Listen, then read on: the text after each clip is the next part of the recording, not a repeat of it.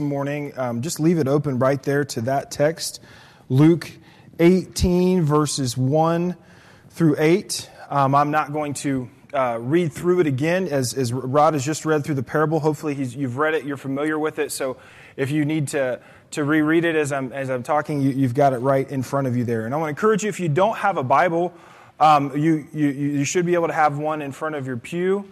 We always have some extra Bibles in there in the back for anyone to take. They're prepackaged, they haven't even been opened yet. And so if, if you or would know of someone that would be in need of a Bible, those are there for you to take as well, okay? Today's message is simply entitled Tenacious Faith. That's a word I don't ever I don't have in my uh, vocabulary really until this message. Never used the word before. It kind of kept coming up in my study. So it's like, I'm going to work, I'm going to roll with the word tenacious faith. Tenacious defined as tending to keep a firm hold of something, clinging or adhering closely.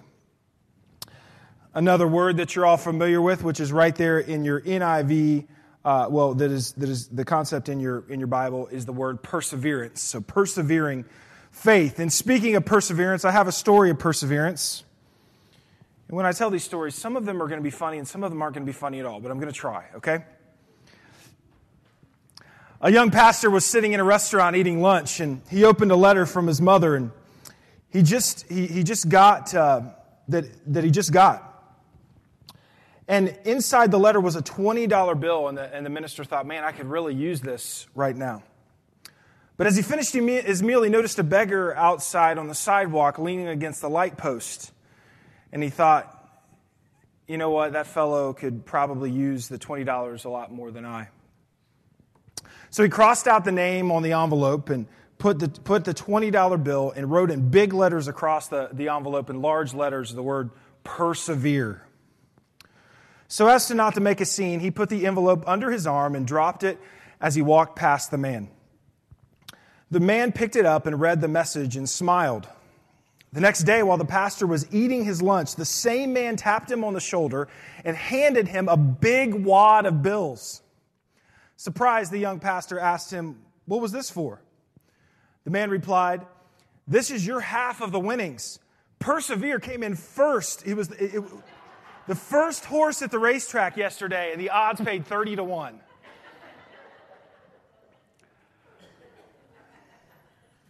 So, as a pastor reading this, this is actually a hopeless story, you know? Like, this isn't, no, that's not what was supposed to happen. No, I don't like this story. And I want to share this because this is the opposite of what Jesus' parables were like.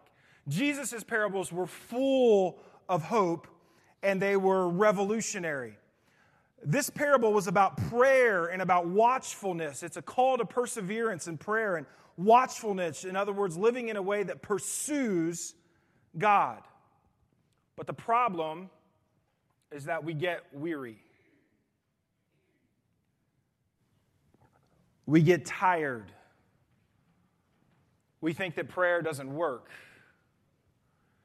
And when we get weary, we turn to coping mechanisms.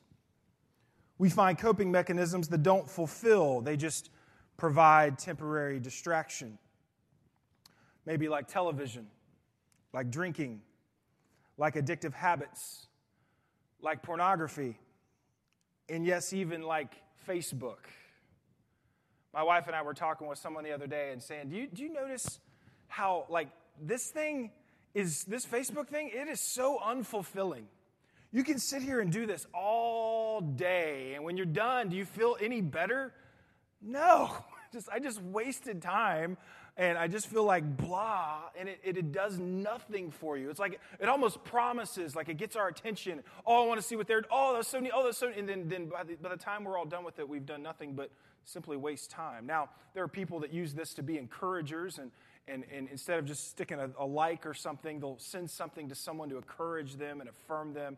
And I love watching people use that, use Facebook with that way. But, but for many, it is nothing more than a coping mechanism to detour away from what is really happening in life and things that they don't want to think about and find something else to think about. And what is happening in this parable is Jesus is offering another solution.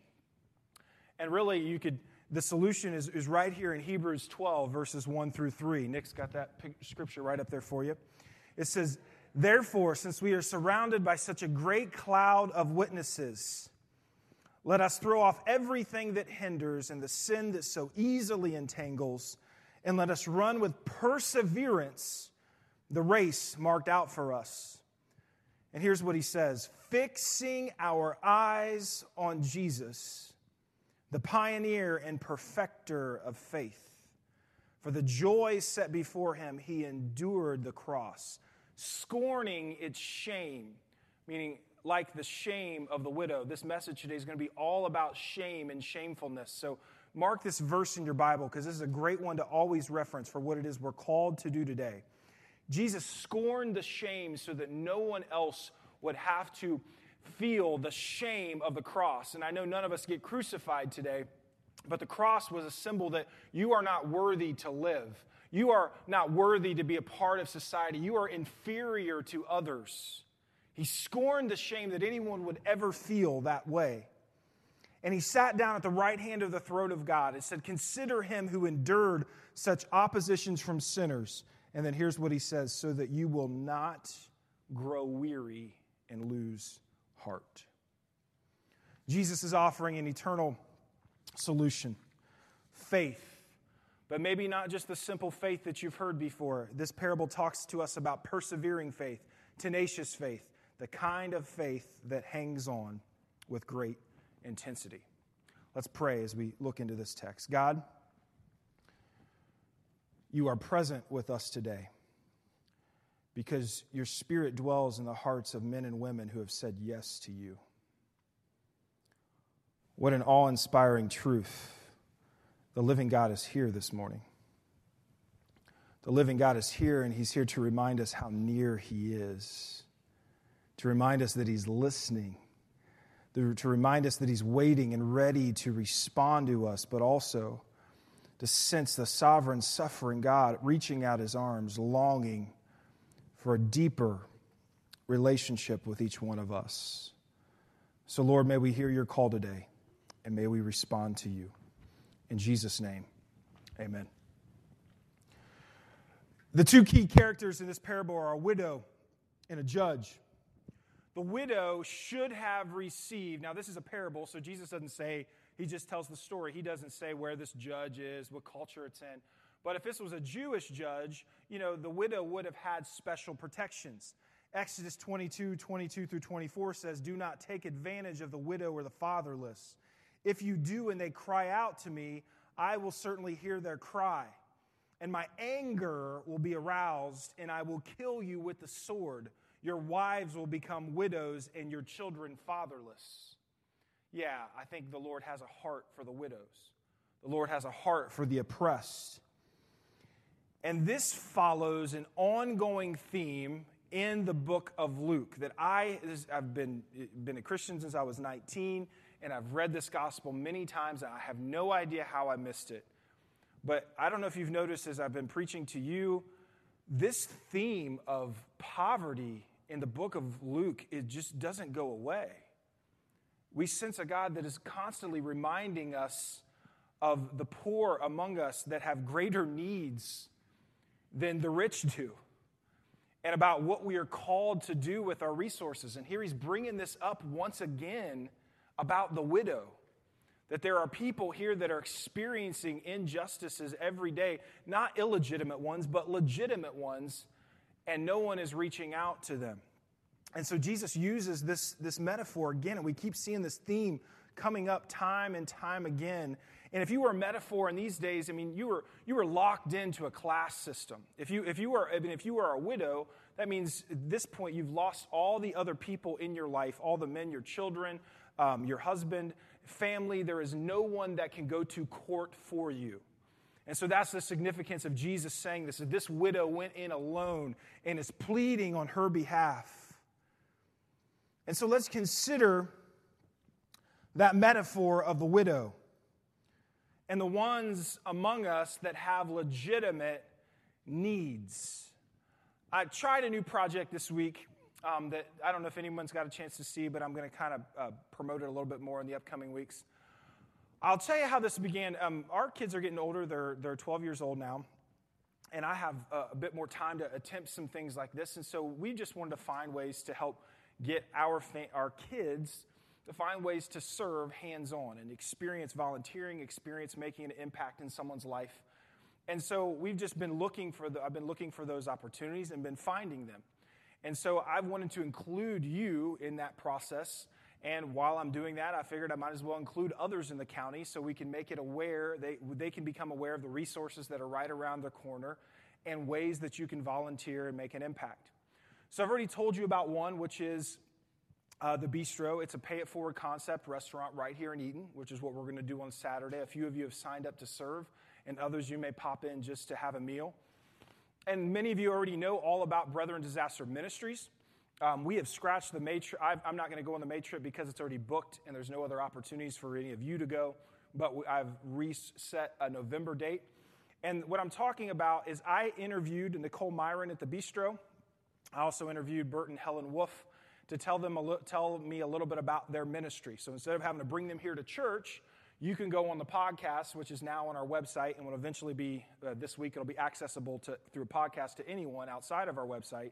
But you can go there now and hear a little bit more about what the Bistro does, uh, more about what Brethren Disaster Ministries d- does. And we're also going to be in touch with uh, United Way and possibly the HIT Foundation and possibly Habitat for Humanity. All local resources right here in your county, ways for you, whatever time commitment you can provide to get involved and make an impact. And so this is just one small step forward about being able to use the resources that we have, which could be time, which could be your skills, it could just simply be your presence um, to make an impact right here in our county and consider the cries of those that have legitimate needs. I, I just think as I sat with Bert and Helen on Friday, you know, the floods have just happened in Nebraska and Iowa. And when you hear about things like that, as a, as a Christ follower, what are you supposed to do? What are you supposed to feel? And it's kind of sad that sometimes all that ever goes through our head is, man, I'm glad that's not me. But as a Christ follower, we're called to lament. We're actually called to feel what they feel and, yeah, to care a bit. if that's ever happened to you, you probably wonder, well, what could I do? Well, how could I take a step forward with a little bit of caring? And that's what Brethren Disaster Ministries provides opportunities for you to do. If you can't go and give a week of your life and be on site in those disaster areas, on April 11th, they're going to be packing up hygiene kits that'll be sent across to these different areas. Uh, that's going to be in Union on Millridge Road at 7 p.m. That's a Thursday night. I'll be talking to you more about that, but that's going to be a, an April opportunity to serve and a way to make an impact nationally. And so I just want to take a couple moments and plug that because we see this metaphor right here that Jesus uses about a widow, someone who has legitimate needs that in this case no one is standing up for except herself. But there's another character in this story, and that's the judge. The judge in this story doesn't feel shame. He does not care. The text says he does not care about what people think. He's the, he's the judge, he's the one in charge. He only cares about himself. But even in this story, the, the NIV has stronger language than a lot of the others. The NIV says, I will see that this woman gets justice so that she won't eventually come and attack me. Other versions just say that eventually she's just going to wear me out. So there's an interesting parallel that Jesus is making with the judge and himself. The parallel here's this person who cares nothing about, this, about these people. But because of this woman's persistence, he, he cares about himself. He eventually will respond. And the irony, we often think of God this way. I'm going to talk about that a little bit more. So we have we have a widow and we have a judge, and I want to talk a little bit more about the judge in a minute. But this there was a partner parable to this. Whenever I when as I was studying this this week, this other parable in Luke 11, 5 through 8 kept coming up. So if you have your Bible, you can turn there, or I will read it to you. Nick again has got it up on the screen. Luke 11, 5 through 8. It says, Then Jesus said to them, Suppose you have a friend and you go to him at midnight and say, Friend, lend me three loaves of bread. A friend of mine on a journey has come to me, and I have no food to offer him. And suppose the one inside answers, Don't bother me. The door is already locked, and my children and I are in bed. I can't get up and give you anything. I tell you, even though he will not get up and give you the bread because of friendship, yet because of your shameless audacity, everybody say shameless audacity. Audacity is just a fun word to use, you know? You have the audacity to take the chips off of my plate. Just, just a great word to use. He will surely get up and give you as much as you need. Now, I, I, want you to, this parable is, is, is probably bring, uh, being honest, I think this parable brings home the point better than the parable that we're reading now. We understand a widow needing justice, and that's what the, the widow has come for. Someone has wronged her, and nobody is pleading her case. Now, in this, in this story, we have to be reminded that there was just a huge uh, culture of hospitality.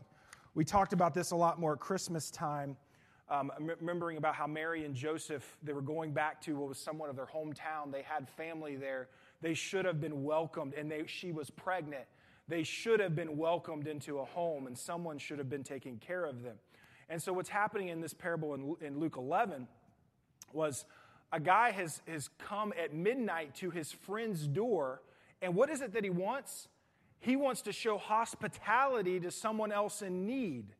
Now, it's so strange because when we read this parable, we think that the guy that's knocking on the door, or not even knocking on the door, yelling up to his friend, is the one that's like out of line here. Like, you don't do that, man. You don't go in the middle of the night and ask your neighbor for something so you can show hospitality to someone else. So, in our American culture, this parable makes no sense at all. So, let me take you into Jewish culture. Rather, instead of doing that, let me give you an American parable that would make a lot more sense, okay? So let's say here's what just happened, okay? This guy is walking through town. He's just, his son has just been shot. His son is getting ready to die. He's walking into town. He's going to one of his closest friends' house. And this neighborhood is so tight and so close knit together that when someone starts yelling out, they don't have insulation like we do, right? When someone starts yelling out, everybody in the whole town hears it. So here this guy is coming into town to his best friend's house saying, Hey, I need some help. My son, he's going to die if you don't come to the door. Now, if this guy doesn't respond to that, who is shamed in this moment? The guy that's getting asked. Like everybody in town is trying to sleep, but they hear this going on because this guy keeps persevering and persevering and persevering. And like, dude, why don't you do something? His son is going to die. This is a good friend of yours. What is wrong with you? Now, this is actually the parable that Jesus is portraying here. That if someone is knocking on your door in the middle of the night, it's urgent, it matters. And if everybody else in town is hearing what may have been seen first as, you know, is, is inappropriate, is a bit rude, is poor timing, now the shame of the matter gets transferred where we would be, think it would be shameful to go to your neighbor's door and ask them for something while they're sleeping, in this parable, the shame is being transferred to the person who's being asked. Eventually, if they're persistent enough, they should respond. This is a need that must be important, and you have what they need, so why won't you give it to them? Do you understand this parable a little better now? This is what Jesus is portraying. Both parables, the, the one that I read in, in Luke 18 as well as the one in Luke 11, they, they are telling us that persistence works. Now, persistence does not manipulate the will of God. Philippians 2:13 tells us for it is God who works in you to will and to act in order to fulfill his good purpose. So, persistence isn't necessarily a new idea at the point of Christ, but it was something that was discussed among the rabbis because just before Jesus came, there was a guy called Choni, and he got the rabbinic name Choni the circle drawer. Because what he did is he went out and he prayed, and it was a time of, of famine where they had needed rain, crops were dying, people were losing uh, people were going into poverty. People, people were losing some, their farms. And he went, he was a rabbi, and he went and drew a circle around himself. And he said to the Lord, I'll actually read you the story if I brought it.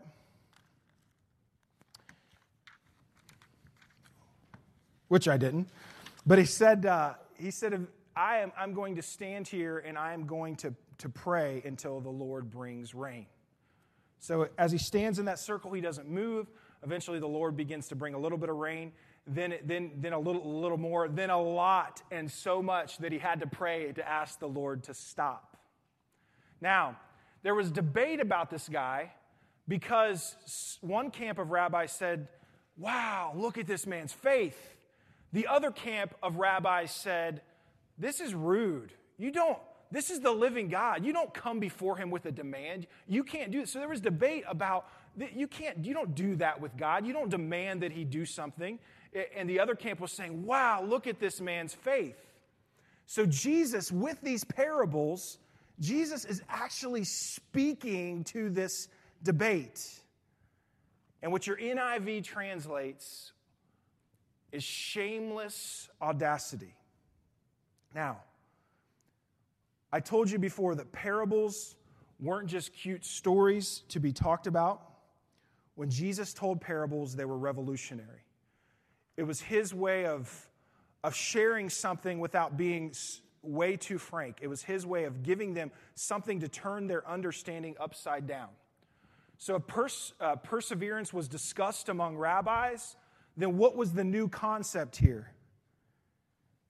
And what I'm telling you is because Jesus encourages tenaciousness, he encourages shameless audacity.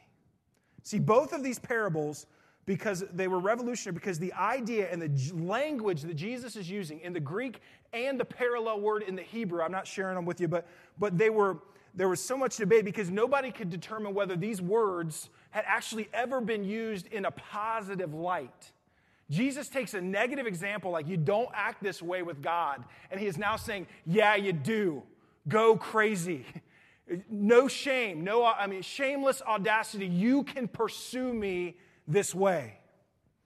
What was normally considered rude or irreverent by Jesus in this parable is now being declared as a model of how to hang on to God. So Jesus took the choni, the circle drawer's work to another level. He welcomes perseverance after him. He welcomes tenaciousness. He welcomes shameless audacity. So, listen, do you understand what I'm saying to you this morning, church?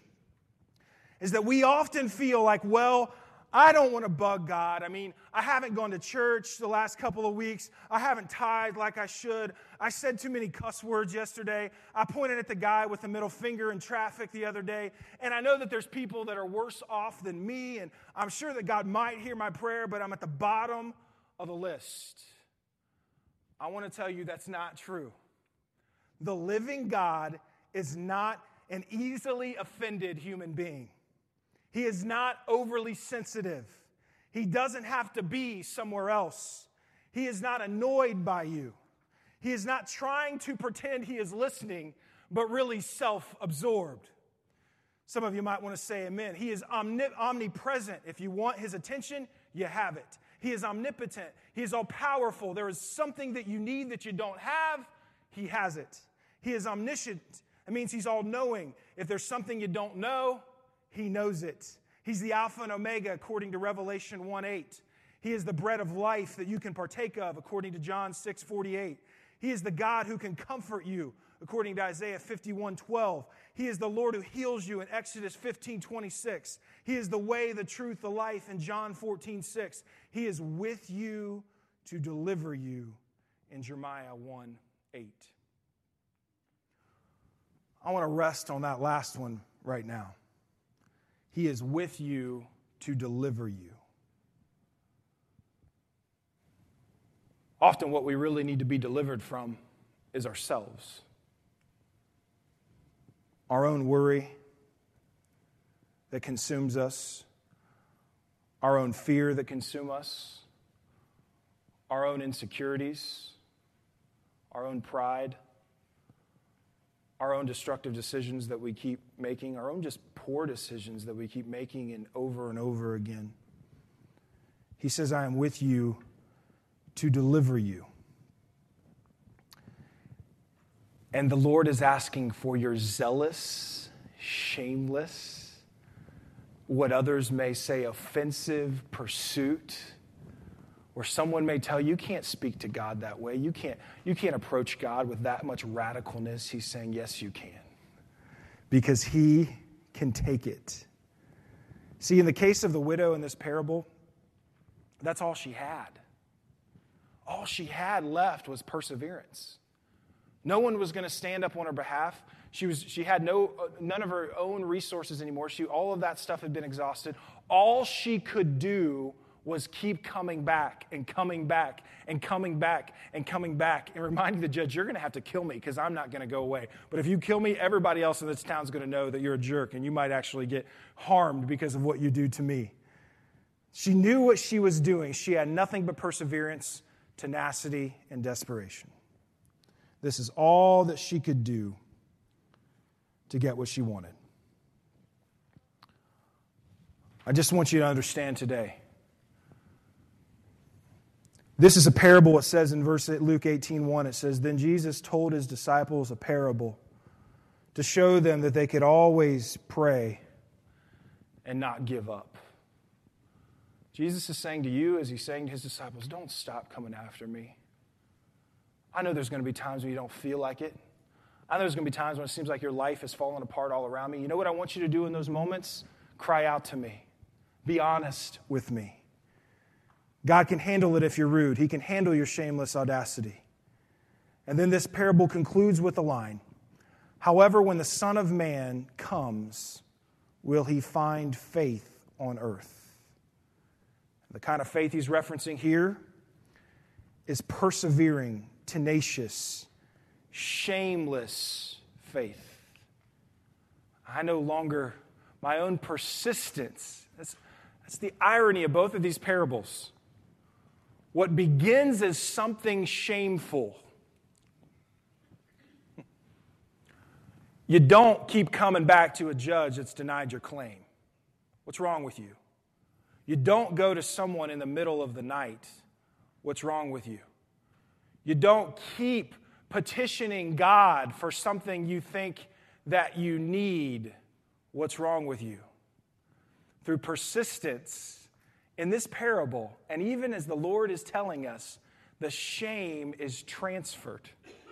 As he says, Will not this judge, will not this man in the middle of the night respond, just as you, my child, who continue to come after me? Will I not respond to you? I'm a loving God. I will not give my kids, I will not give my children snakes. I will not give them something to, uh, to harm them. I want to respond to you. The problem is often that you don't want to come after me. This is the invitation in this parable. So, faith in God is the basis of prayer. But faith, in definition, is determined persistence. Persistence based on knowing who God is. Some of us pray and we really don't even mean it. We just pray because we know we're supposed to. So, what the, the parable is calling for is an authenticity and burden to know who the living God is and to believe that He can. It's all across as we close. I just want to encourage you to bow your heads in this moment as we have a, a short moment here of reflection. I want you to settle it in this moment of reflection, settle it in your heart that God is good. I'm going to say that again. God is good. He wants what is best for you. And if you can come into that agreement, then maybe you can admit in this moment that some of what you want for yourself, and maybe even what you want for others, isn't what is best for you. But God, your ways are better than mine.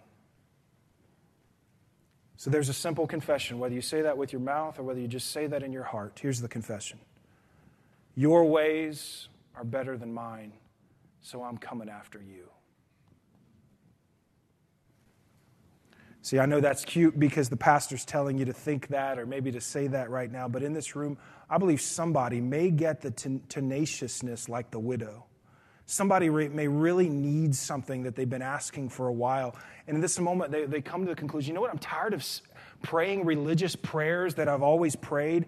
And, and, and there comes a moment where it's time to open our mouth and cry out to God.